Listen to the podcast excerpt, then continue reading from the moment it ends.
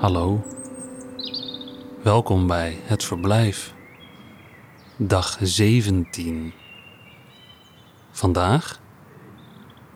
Abdelkader Benali leest Wij slaven van Suriname van Antoon de Kom.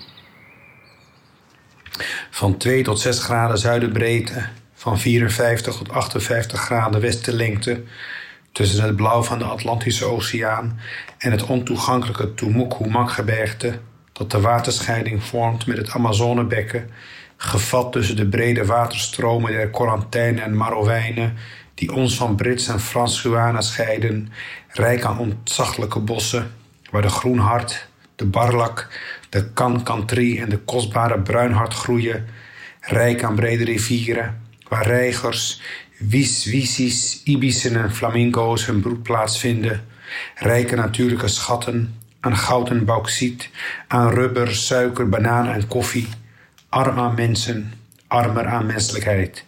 Sranang, ons vaderland. Suriname, zoals de Hollanders het noemen. Nederlands twaalfde en rijkste, nee Nederlands armste provincie. Tussen de kust en de bergen sluimert onze moeder, Sranang, sedert duizenden, nogmaals duizenden jaren. Niets is veranderd in de dichte bossen van haar onbekende binnenlanden.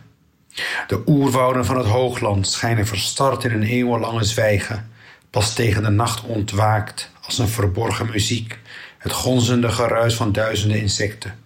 Romantischer, maar tevens woester is het landschap in de savanne langs de rivier. Slingering van lianen die als draperieën neerhangen van de bomen, versperren de weg. Wilde orchideeën bloeien. Hier leven schichtige pachira's. Kapucijnaapjes balanceren op de takken. Papagaaien laten hun schrille kreten horen. De jaguar loert. Een gordeldier speurt met zijn spitse tong naar mieren. Onberoerd en onontgongen wachten sedert duizenden jaren de donkere bossen van moeder Sranang. Zonderlinge dieren wonen hier, wier namen in het westen nauwelijks bekend zijn. Boomiereneters, boomstekelvarkens, de virio's, de tanagras, de tingriman en de blauwdas. Pepervreters zitten op de hoge toppen der palmen en zwermen dagvlinders, de schitterende blauwe morfo's, de gele en oranje kleurige calidria's verheffen zich tot vaak onder de kruinen der bomen. Mensen, mensen zijn er nauwelijks om van deze schoonheid te genieten. In het benedenland wonen de Warrans, de Arowakken en de Caraïben, zwakke uitstervende indianenstammen. Machteloze afstammelingen der oorspronkelijke bevolking, die door de blanken van de beste plaatsen werden verdrongen. In het bovenland de trio's en de Oyana's, hun kranenarbeid en kunstig vlechtwerk, hun fijn bewerkte danssieraden spreken van een aangeboren zin voor schoonheid.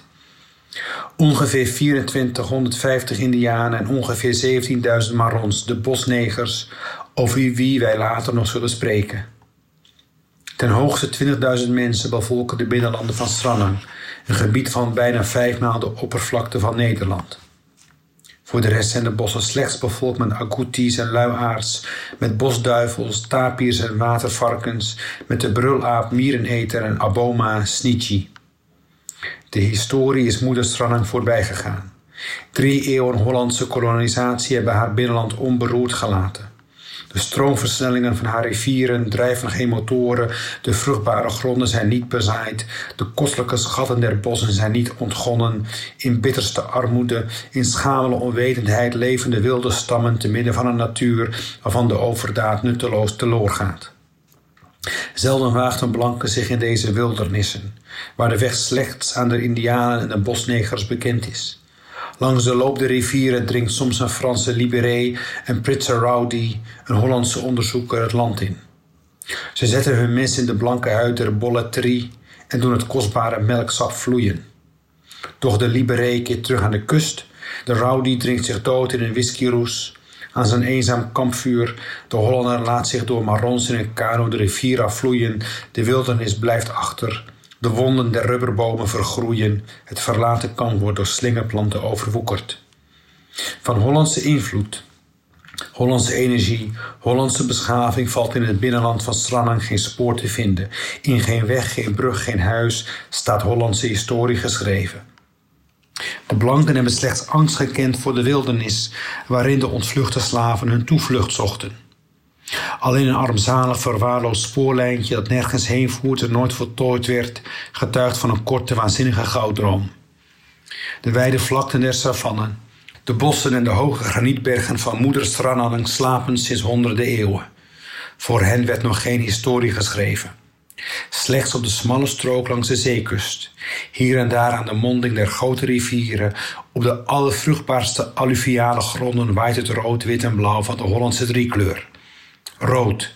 Kijk, moeder, zegt verwonderd het blanke jongetje uit het prachtige boek Omdat ik zwart ben van Madeleine Pax. Ziet u wel dat die negers ook rood bloed hebben? Wit, de kleur van de vredesverdragen van Krommelin. En blauw, de kleur van onze tropenhelm. Waarheen wij door de donkere bladeren onze bomen opzien om in de fonkelende glans der sterren de belofte van een nieuw leven te lezen? Nee, dat is het diepe blauw van de Atlantische Oceaan, waarover eenmaal de slavenhaler hun Afrikaanse buit, hun levende koopwaar, onze ouders en grootouders naar een nieuwe vaderland Stranang voerden. Het verblijf is een initiatief van Mark van Oostendorp. Redactie: Johan Oosterman, Iris van Erven, Jaap de Jong en Lot Broos. Ik ben Michiel van der Weertof en wens je een aangenaam verblijf. Tot morgen.